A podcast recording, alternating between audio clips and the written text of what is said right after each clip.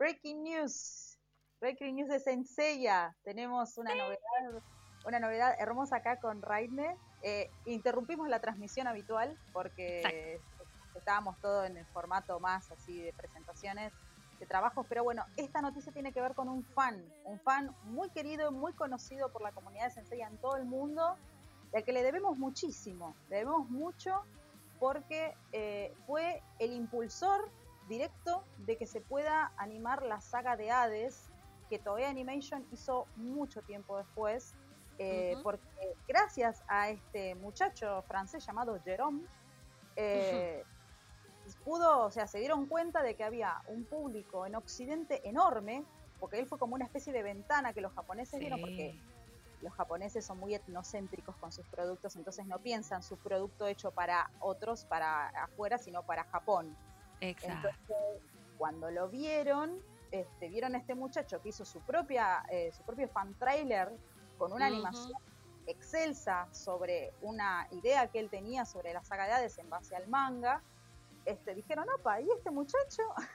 Entonces, gracias a él, nosotros conocemos las obras de Hades y, en consecuencia, todo lo que vino después de Senseiya, todo el impulso de la industria cultural de Japón que le puso a Senseiya como una franquicia que podía volver a vivir este, después de lo que pensaron que en la saga del anime había quedado como, no un fracaso, pero como que ya no rendía más, como que había tenido pocas ventas. Estaba dormida. Como quedó, claro, la dejaron, la dejaron dormir en el tiempo. Pero bueno, gracias a Jerome, eh, que hizo este fan trailer a principios del siglo XXI, creo, si no recuerdo mal, corríjame, 2001. Fue Cartoonist, Cartoonist 2001.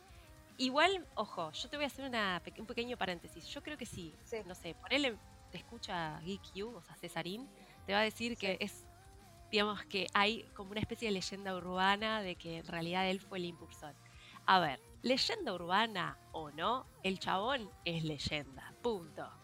Obvio. Y eso, y eso se prueba por la breaking news que vamos a anunciar ahora, que nos compete al 200%. La verdad que este espacio parece que predijo de alguna manera esta noticia. Somos como los oráculos de los fans. Somos las Tais. Somos Tais. Tais se, posesionó de la doceava casa. Bueno, la noticia es que a partir de hace unos días, creo que hace dos días, ayer, antes de ayer, Jerome eh, forma parte del staff oficial de Masami Kurumada, porque Kurumada Kurumada lo este, recibió en su equipo para hacer una nueva historia de Senseiya. Por lo tanto, el muchacho pasa a ser oficial, un fan, un fan. Es el sueño de todo fan, por supuesto, ¿no? Que, que fan no querría que, tu, autor preferido te, convoque, ¿no? Pero bueno. Un eh, fan gaijin. Un fan, gaijin. O sea, no, no, no de Japón, claramente. El primer, el primer ahora sería mangaka, ¿no? Este, antes era un doujinka, el primer mangaka occidental, que no sé si hay un término para eso, debe haber algún término para mangakas occidentales, pero si, hay alguien lo sabe que me lo diga, este, porque quiero llamarlo con propiedad, pero la realidad es que, bueno, nos puso patas para arriba esta noticia. Es más, hubo muchos que desconfiaban de que no era oficial, de que querían la fuente, de que no sé qué, no sé cuánto. Bueno, ya está, está recontra remil confirmado este, el anuncio. Este, creo que lo hizo junto con Akita Shonen, que es este, la editorial que está trabajando con Kurumada. Entonces, a partir de ahora, Jerome pasa a ser parte del staff estelar del universo de Senseiya, a la par de Okada, de Teshirogi, de Imako Kwori y de todos los autores que han sido invitados en el tiempo por Kurumada para trabajar su universo.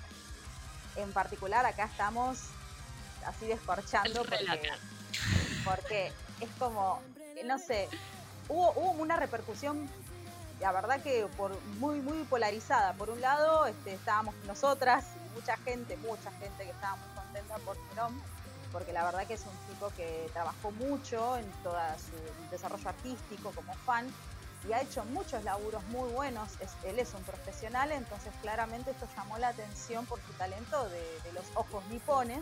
Entonces ahí eh, más allá de, su hazaña para hacer el fan trailer hace un montón, leyenda urbana o no, la realidad es que el resultado está a la vista, porque si fuera muy leyenda urbana, claramente esto no habría pasado, habrían contratado a otra persona.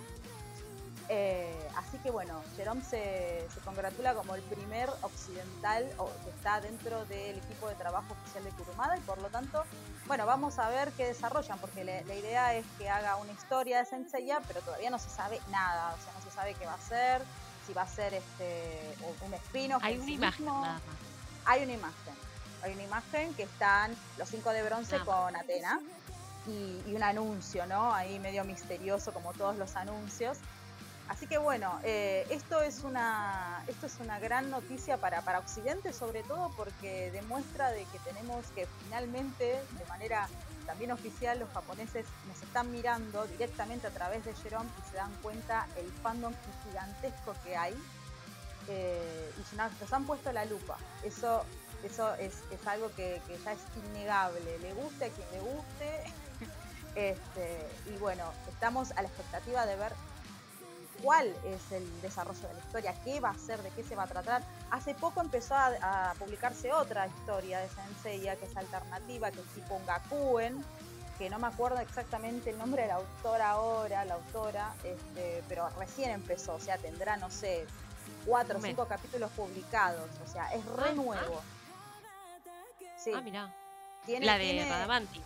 La de Radamanti, claro, creo que es de la perspectiva de los espectros en un cuerpo encarnado de adolescentes. Empieza con el viaje de estudiantes en un barco, que el barco este, naufraga, se rompe, o sea, hay un ataque, los destruyen y todos los todos caen y el protagonista es como que despierta y se da cuenta de que es Radamantis y está enfrente a, a, la encarnación de Hades, que es una niña, este, en este caso, que es una, un Hades muy extraño, y, bueno, todavía no vimos de qué trata la historia, está recién empezando, pero en paralelo pensamos que bueno, que esto iba a tener su, tiempo como Sentia yo, el solito como Espino, y de repente ¡plum! aparece esta noticia. Este, así que el, universo de Sensei las franquicias se está moviendo mucho entre los, sobre todo por el tema de los videojuegos en los celulares. Eh, está teniendo mucha actividad como, como producto bueno, esto aparte, la parte de que mantiene viva la llama, nos pone contentas porque para los occidentales significa un montón de que una, un fan, un fan, fan, fan, de la raíz de los fans, este, emerja de esta manera y lo hayan convocado para trabajar. Así que es todo un honor para Jerome. Este, no sé francés, pero bueno, le mandamos las felicitaciones del caso. Este, Congratulación. congratulación, no sé, no sé cómo se dice en francés. Este, estamos Otra cosa, sí, estamos muy contentas. Si hay alguien que realmente se debe merecer esto, es, Jerome por, claramente la gran semilla que aportó en su momento y que, bueno, de hecho sigue cobrando sus frutos. Otra cosa que tampoco está de más gala, eh, y me gustaría que también la anuncies, es ¿Qué otra cosa nos hemos enterado esta semana? ¿Qué, ¿Qué, hemos visto que sucedió? Esto sí ya pasa a ser más del canon oficial, ¿no? O sea, del mismo autor. Algo más se anunció. Ah, sí, bueno, hay una... Mm, esto ya es más de, digamos, del propio equipo de Kurumada, de Kurumada mismo, ¿no? Pero hay un anuncio de que hay una revisión, se está presentando una revisión de toda la historia de Senseiya en un formato especial, según ellos. Los japoneses son muy crípticos cuando publican cosas. Eh, es difícil sacarles bien lo que quieren decir pero la idea es que eh, va a haber una revisión eh, de la historia y, y acá está lo, lo, choqueante, esto fue creo que al día siguiente de lo de Jerome, fue como basta, basta, recibo golpes de todos lados. Eh, parece ser que hay partes que van a, entre comillas, modificar, entre comillas, agregar y entre comillas corregir de la historia principal. Yo o sea, decir nada, pero onda, los que son muy puristas respecto del canon, el canon, el canon, van a tener que revisar algunas, algunos conceptos y van a tener que hacer un trabajo interno profundo. yo creo que, yo creo que lo, mejor que pueden hacer ahora esta clase de fans es llamarse a silencio y decir, ok, esto es la realidad que tengo enfrente de mí y no sé qué van a hacer, porque tenían grandes argumentos de defensa de la obra de y ya el propio autor está diciendo, miren chicos, la verdad estoy revisando esto y tiene más plot holes que un queso gruyere, por lo tanto voy a... Re es un plot hole? Un plot hole, un plot hole es un término que se usa muy bien ahí en corregirme, para que lo aclare. Este, es un agujero argumental, o quiere decir que son partes de la historia que pasan, pueden ser este, incoherencias cronológicas, incoherencias de nombres, de lugares, de personas, de personajes, de situaciones, que cuando uno ve la historia completa no tiene mucho sentido en sí mismo. Eso es un plot hole. Eh, Senseiya, por más que sea una historia de raíz este, y que tenga un tronco muy, muy rico, muy original en cuanto a la mezcla mitológica y demás, con todas las propiedades de lo, medieval y, de las órdenes caballeros, es una historia que uno, si se pone a analizarla seriamente, tiene muchos agujeros argumentales, sobre todo el aspecto cronológico, porque las fechas no coinciden y el propio autor ha tenido tropezones al respecto de estas fechas en particular, sobre todo en la duración. Sí, la duración de los hechos. De hecho, estábamos hablando el otro día con Gala. Imagínense, la única fecha que tenemos concreta, si, si ustedes van a decir, bueno, ¿cuándo es el cumpleaños de Julián Solo? Sabemos que cumple 16 años, creo que era por marzo, o por ahí cerquita. era eh, marzo. Era sí, marzo. ¿Es? ¿Segura? Bueno, cuestión es que tenemos el cumpleaños de Julián Solo, que, es por marzo. El anuncio del torneo galáctico creo que es por enero o febrero. O sea, claramente desde el torneo galáctico hasta el fin del santuario y el inicio de Poseidón no hay dos meses. O sea, claramente hay algo que no cierra. dos meses.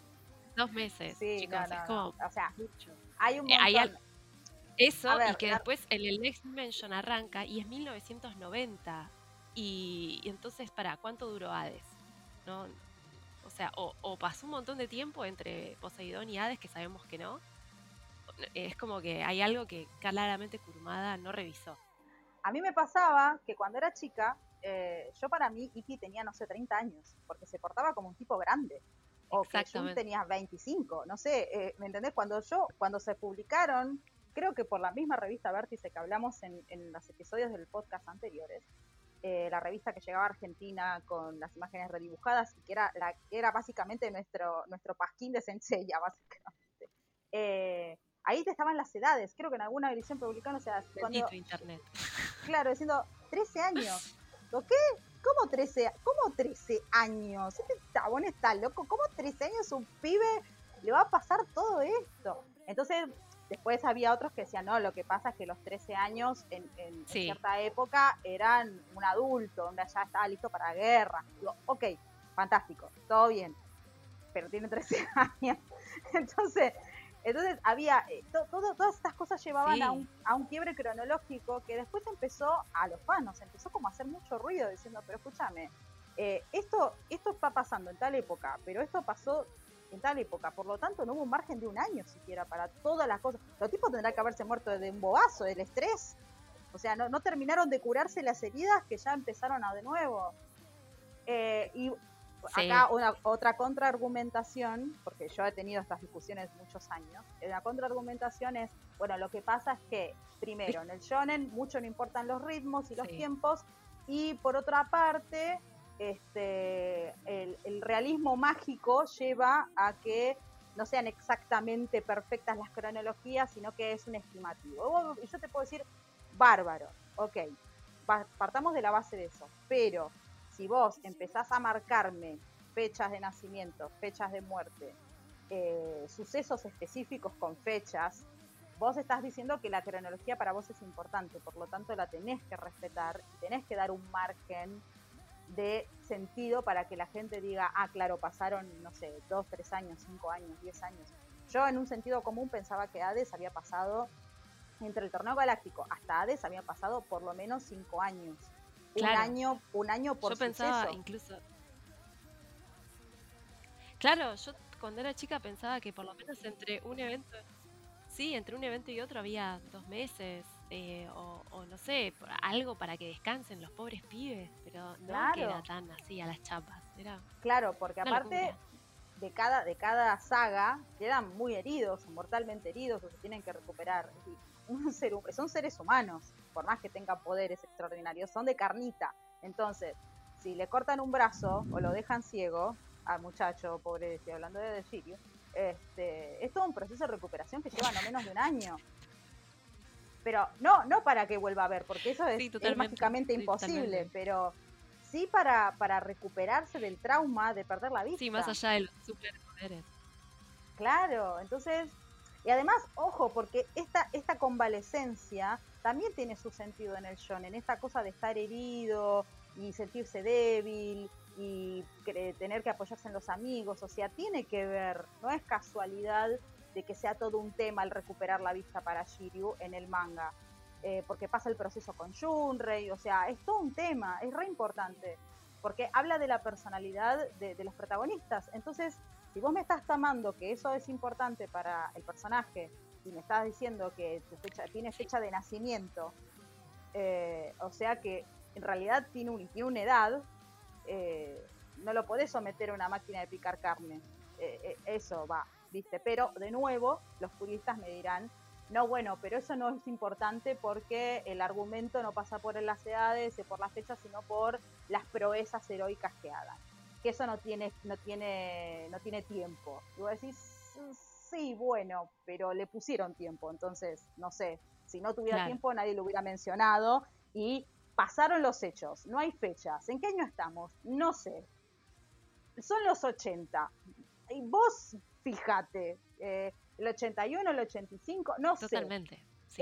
Son los 80. Fíjate, y pueden, claro. Claro, y pueden haber sido, porque si decían son los 80 y esto pasa en 1990, el Next Dimension, decís, bueno, pasó una década. Está bien, o sea, tiene sentido después que los chicos maduraron, ya son adultos, eh, les pasaron mil cosas, ella está convaleciente para cuadripléjico en una silla de ruedas. Ahí, ahí ya la, la, pifió, claro, pero ahí ya la pifió cuando dijo, tenés tres Sí. Claro. O tienen 12 horas. Totalmente. Ahí la pifió cuando dijo, bueno, este, está, estás convaleciente y tenés tres días para, para que no se muera, ¿entendés? Entonces claramente no pasaron 10 años que, silla está, que está en silla de ruedas. Claro, entonces cuando... Ahí hay algo que no, no cierra. Claro, pero ah, porque, porque cuando, el... cuando el productor se da cuenta de que su producto no cierra, no, no, no tiene coherencia, entonces ahí es como que em, claramente está pasando algo que el canon claramente y está este está teniendo como filtro. Bueno, ese será el plot hole que vos estabas comentando recién. Esos son, los, esos son los, claro, esos son los plot holes. Son, esta, lo de la cronología es un ejemplo. Ah, igual, igual, igual estás, estás. Este, esto es un ejemplo, en realidad hay varios este, más de, otra de otra naturaleza, pero el más notorio es el cronológico, por eso lo estamos mencionando. Eh, para el que nunca haya hecho fecha sepa que estas, estas cosas, cuando uno empieza a hacer las cuentas, pasan estas cosas. Y contrariamente en el fandom, cuando uno crea sus OCs, uno es absolutamente minucioso con eso y es muy estricto porque tiene que encajar dentro del universo de Senseiya tu historia, sobre todo si es, como en el caso de Raidne, es contemporánea a la saga. Este, yo puedo guitarrearla un poco porque yo estoy en el pasado, estoy en los canvas. Eh, pero aún así los canvas tienen una fecha de vencimiento muy específica, este, con un año muy específico porque te Shirogi te lo marca, ¿viste? creo que es 1748, o sea, es súper específico. Entonces, yo me tengo que mover en base a eso. Y si mi personaje dentro de ese periodo existió y murió, tengo que ponerle fechas. No puedo, no puedo decir, bueno, y existió si yo la quiero hacer un proyecto en serio y quiero ponerme las pilas, este, puede no importar a, algunas personas que hagan, no sé, pero para mí en mi caso sí es importante porque yo le introduje a Thais en la cronología en el fanfic y en la literatura eso es inesquivable. Incluso, o sea, no se puede hablar literariamente si no tenés un contexto de fechas histórico o relacionado con histórico. Este... No, obvio.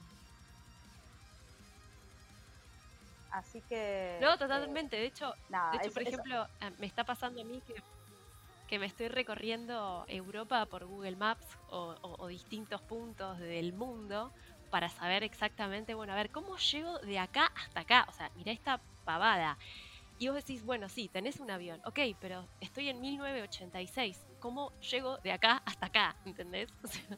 también ver eso. Bueno, a ver. Es, como que, el propio autor no se tome en serio eso. Eh, ese trabajo. Pasa que no le, no le importó en el tiempo porque para él no era importante, pero como la, la obra se extendió tanto y empezaron a ver spin-offs que empezaron a marcarte el paso, ya era una cosa que no podías evitar. Eh, ya como. Entonces, ahora, hoy, después del anuncio de Jerome, Kurumada dijo: No, chicos, hay que revisar esto porque no, no cierra por ningún lado lo que dije. Que vos decís, bueno, qué sé yo, lo podés. Está bueno que lo que, que acepte, que diga, mira, me mandé un moco y lo tengo que corregir porque las fechas no cierran y no coinciden con los espinos que se entrelazan. Porque Saintia Yo se entrelaza con la saga este, y episodios que se entrelaza un poco. Entonces. Sí, ahí hizo mucho laburo Teshirogi. Eh, Ay, Quori. Quori. Entonces, e, es, ese sí, la verdad que es. Para, por eso me gusta tanto Saintia Yo, es también por el trabajo que se tomó la autora en entretejer toda la trama para que no moleste al original. Eso es admirable, la verdad. Que, y eso es un trabajo que los fans suelen hacer mucho. Entonces por eso los espinos pegan tanto con los fans, porque hay mucho trabajo de los autores muy similar al que hace uno. Si uno se siente identificado porque es el método de trabajo que tienen los fans también a la hora de querer introducir sus personajes en la historia. Yo, por ejemplo, con Thais, como está en los canvas y está 200 años antes y es medio como, bueno, ¿dónde me pasó? Este, pero yo también me fijo en las cronologías. Y es re importante porque si no, yo no podría entretejerla a ella en la historia con los personajes de los canvas porque ella tiene que existir sin molestar a los demás. O molestar en el sentido de existencia, de que no haya interrumpido ninguna trama del original. Entonces, ningún evento que no haya cambiado ninguna decisión drástica. Entonces, eso, ese es el gran trabajo que hace el fan cuando hace un OC y lo mete en el mundo. Tiene como que encastrarlo como si fuera una tuerca para que no joda el mecanismo. Y es un trabajo muy delicado y lo vemos en, el trabajo de Quarry en Saintia Yo. Una de las cosas que más se aprecian de ella, además de su hermoso arte, es el, em, es el cómo justamente hizo este mecanismo de, claro, cómo se espació y hizo los encastres para que quede, pero como un violín. Entonces decís, y claro, vos lees y decís, ah, y esto es cuando pasó tal cosa, y esto es cuando pasó tal otra. Y a mí la parte que más me, sorprendió fue, por ejemplo, en el torneo galáctico, cuando está Yoko en la tribuna mirando a Seiya, que lo sacan en camilla, que en el, en el, en el anime se, se, ve el público también. Y en una de las tomas de la cámara hay una chica que es muy parecida a Yoko, pero muy borrosa, y la mangaka tomó esa idea y la hizo real. Dijo, no, era, era Yoko, que la estaba mirando a Seiya. Eso es fantástico, es algo fantástico. Entonces, este, bueno, e, ese es el trabajo que, uno admira de los espinos y por eso los apreciamos tanto. Sobre todo en este espacio que estamos promocionando fans y que estas noticias nos encantan porque están haciendo realmente una revisión eh, sincera de la historia y están queriendo quizás en esta revisión corregir cosas que tengan más que más armonicen más con los espinos, que eso sería muy bueno. Este, y también para los fans que, se pelean mucho por estas cosas con gente, con el tema del canon, de no canon, que esto ya lo explicamos en, los podcasts, eh, que era canon, que era no canon, o que se, decía que era canon. Eh, yo creo que esta revisión va a terminar un poco, esperemos, de erosionar, eh, de terminar de, erosionar las diferencias y que, ya deje de haber tantas peleas por toda esta historia y que se entienda de una vez que los spin-offs son parte del universo de Sensei y que vinieron a complementar las historias y no vinieron a reemplazar a nadie, sino que vinieron a enriquecer, que es la idea de Kurumada, quiero creer, porque si no, no los hubiera contratado a los muchachos. Y Jerome, ahora, en nombre de Occidente, es uno más que va a ampliar este universo. Esperemos que, bueno, que la historia esté buena, y que, no sé, había una imagen de los de bronce del siglo XX, vamos a ver, supongo que va a ser una historia relacionada con ellos. Estaría muy bonito que fueran spin-off de los caballeros de bronce, o sea, de ellos en su vida fuera de, de, de, las sagas más importantes, o porque en el medio también vivieron, entonces claro, la cotidianidad o, que sea tipo los guidance de los canvas que eran la vida de los caballeros dorados por fuera, no, no, no cosas así sin importancia, sino que fueron hechos que los marcaron como personas individualmente, más allá de la saga principal que tuvieron que, la que tuvieron que participar. Eh, la idea es que, supongo, que tiene que ver con los de bronce y yo intuyo que tiene que ver con profundizar en los personajes. Y eso siempre, siempre es bueno, porque le da un margen de riqueza que, complementa muchísimas cosas y quizás nos respondan muchas cosas. Y ahí el canon se va como moldeando y Kurumada yo creo que está atento y va a rescatar las cosas que más pegaron o que arreglaron directamente cosas de su canon, porque las arreglaron, y este, las va a juntar y las va a aplicar de mayor o menor medida. Para mí va a pasar eso. Que él ya estuvo mirando y que dijo, bueno, esto tiene sentido, esto no tiene sentido. Eh, con los episodios que hizo el episodio 0, este, el Origins, va a, armar, porque eso fue como el colmo de la incoherencia, ¿no? perdón si a alguien le gusta, pero no tiene ningún sentido para mí las introducciones explicativas de, la diosa Kerr y de que le jugó una broma a Canon. Para mí le sacó la. perdón, pero eso lo sacaron. Eso lo sacaron de los, Era mucho más interesante pensarlo como una personalidad dual que un espíritu que los posee y toma el control. O sea, claro, no, como. No sé. Bueno, idea, idea sacada de los canvas, porque el que leyó los canvas lo sabe, eh, el padre de Pegaso, que resulta ser Mefistófeles, que resulta ser Yoma, que es el malo de la historia, eh, él viaja en el tiempo porque es Kairos y es un dios, un avatar de Cronos, entonces puede moverse en el tiempo. ¿Y qué hace? Él viaja en el tiempo, va al pasado, ve a Aspros entrenando con su hermano que se requerían y, se y él le metió una cosita a Aspros para que Aspros se haga malo. Es la misma cosa. Entonces, eh, entonces, nada, yo creo que todo esto va a ser bien y va solamente a, favorecer otra vez, se puede gustar más o menos lo que sea, pero hay que aceptar la realidad como es, lo lamento mucho por los puristas, pero ahora la perspectiva del fan y de las, historias alternativas que enriquecen al fandom y corrigen el canon están ganando mucho más terreno a nivel de producto y a nivel de historia. Y ahora finalmente creo que van a tomar el valor que merecen. Eso es lo que Estoy totalmente de acuerdo con Gala. Así que cerramos este Así que, este, este momento de Breaking News, el primero de la saga. Así que bueno, este, esperamos sus comentarios. Eh, compartan y comenten. Siempre es bienvenido todo su apoyo. Comenten, compartan todas nuestras redes y, bueno, nos vemos en el próximo episodio de podcast que vamos a tener una invitada muy especial, así que les mandamos no se lo pierdan.